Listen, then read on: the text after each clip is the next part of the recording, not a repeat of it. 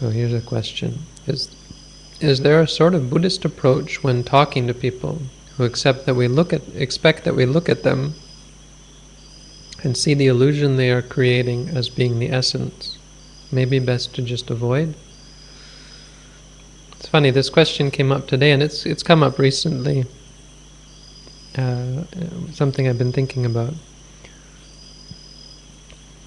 Well, sort of to beat around the bush, to, to, to, to flush it out a little bit.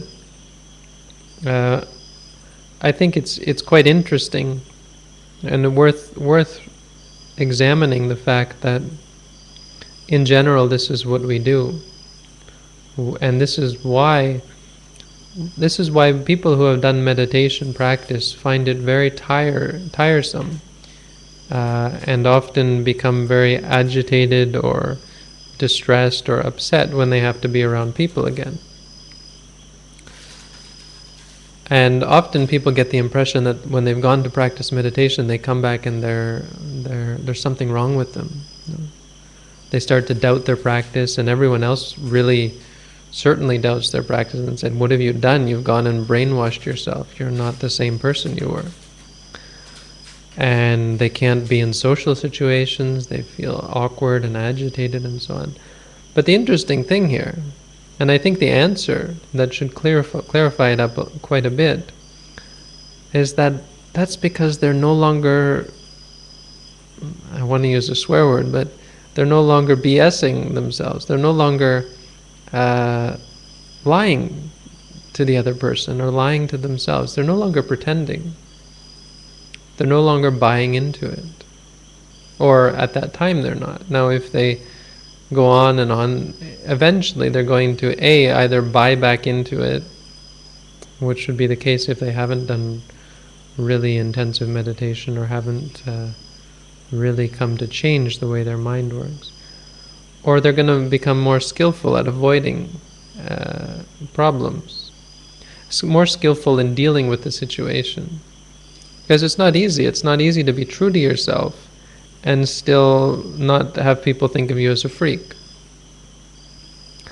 When I first started meditating, when I came back home, I was, you know, I, I wasn't, um, I, I was sure that I had found something great and, and that this was what I wanted to do. But I couldn't figure out how to incorporate it into my life. I mean, it was it was difficult. Here I was surrounded by people who from my point of view, we're, we're, we're crazy, right? We're, we're all, me- all messed up. But when they looked at me, it was I was the one who was was totally messed up to them.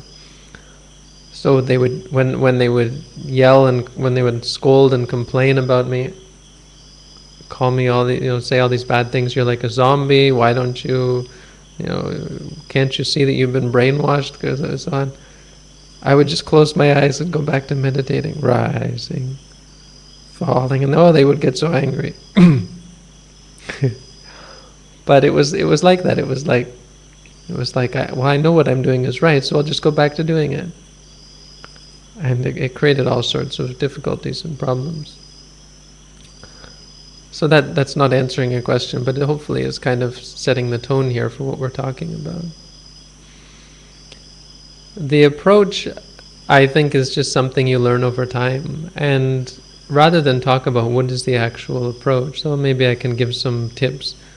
Uh, I, w- I think it's more important to just caution that as you learn how to deal with people, that a don't don't buy into the idea that most important is to fit in, uh, because this is where we this is where we lie to ourselves and to other people. Most of our interactions are just, oh, you know, some people want us to to say certain things. They'll they'll talk about how great they are, and of course they want you to say, oh yes, you're great, right? And this is why people fight because one person says I'm great, and the other person doesn't say, oh you're great. The other person says, oh yeah, well I've done better than that, and then they get angry and they fight, right? Because who wants to sit there and and compliment another person all day, right? We have our own defilements and we get bored at what they say.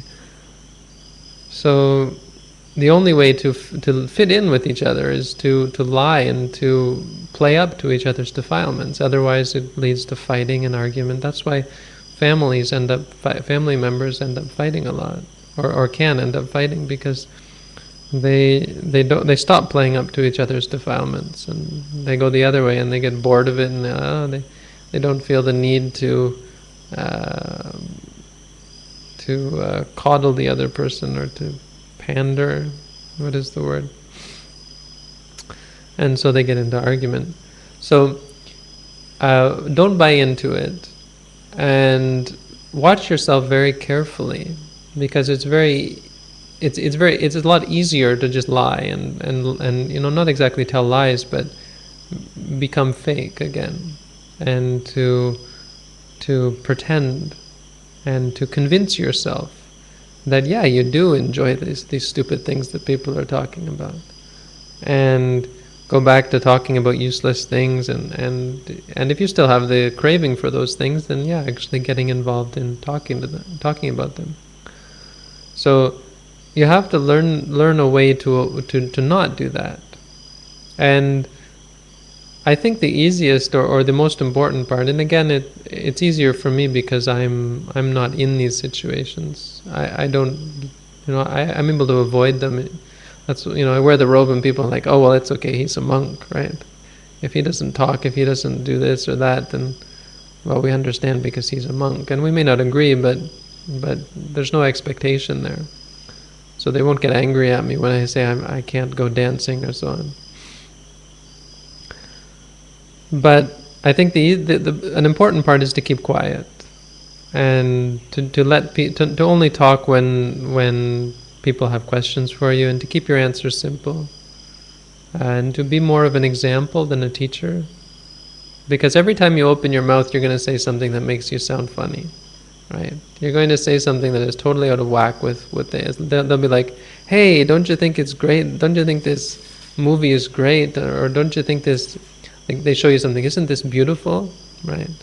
And you're like, well, what do I say? I mean, maybe I'm atta- attract- attracted to it, but I know that beauty is this illusion and it only is based on, on attachment, and I don't want to be attached to things.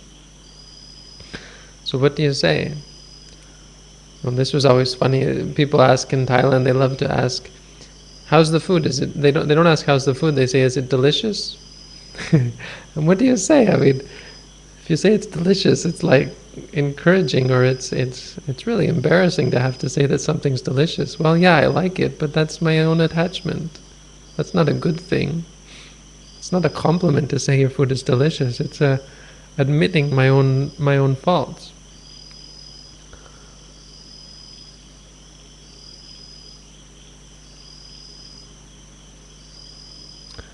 So yeah, it's difficult. It's difficult. I would say don't the most important thing because eventually you'll learn how to do it. Eventually you'll find a way to fit in.